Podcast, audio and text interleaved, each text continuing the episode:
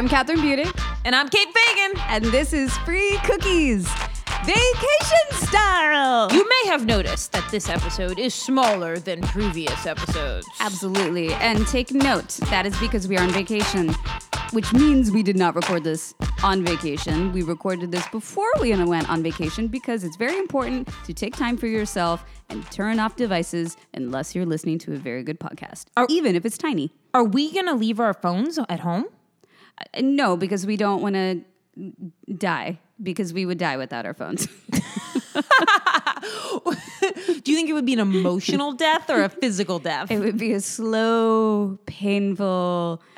My eyeballs would probably combust because they wouldn't be sporadically looking all over the place. Oh, I, I don't want that to happen because your your eyes are beautiful. I love the color of your eyes. It would. It's just similar to the color of the sea in Santorini. The a, the Adriatic. so we are coming. the actually, Mediterranean. we're coming from you from Charleston, South Carolina, right now. But we are on vacation in Santorini, and we had a little, very funny, but had no idea where to place clip from an earlier recording. So we're gonna drop it for you now, just for a little bit of entertainment. And we It's love about you guys. Seven Up. Boom. and we will see you soon.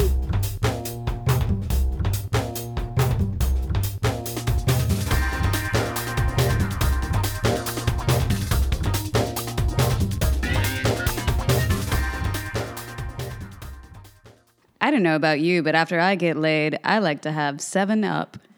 Which Not sponsored by Sprite. that's something that Kathryn just said. Is after sex I like Seven Up. No, which- no, I used to in my younger crazy days.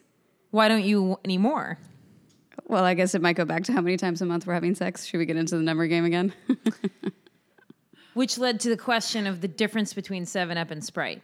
yeah. And you were about to describe And when I was producer- like, wait, wait, wait for wait for free cookies to start taping. yeah, I don't, I mean, I, I, truth be told, I have not had a Sprite or a 7 Up since college. Oh, what? I'm serious. If I ever have a soft drink, it's a Coca-Cola. Do you know at pharmacies they actually they used to prescribe Coca-Cola to tame the tummy for upset tummies? Yeah, my mom used to stir ginger ale for me. And evidently, if you put Coke in a beer, that cures a hangover. no, but for real.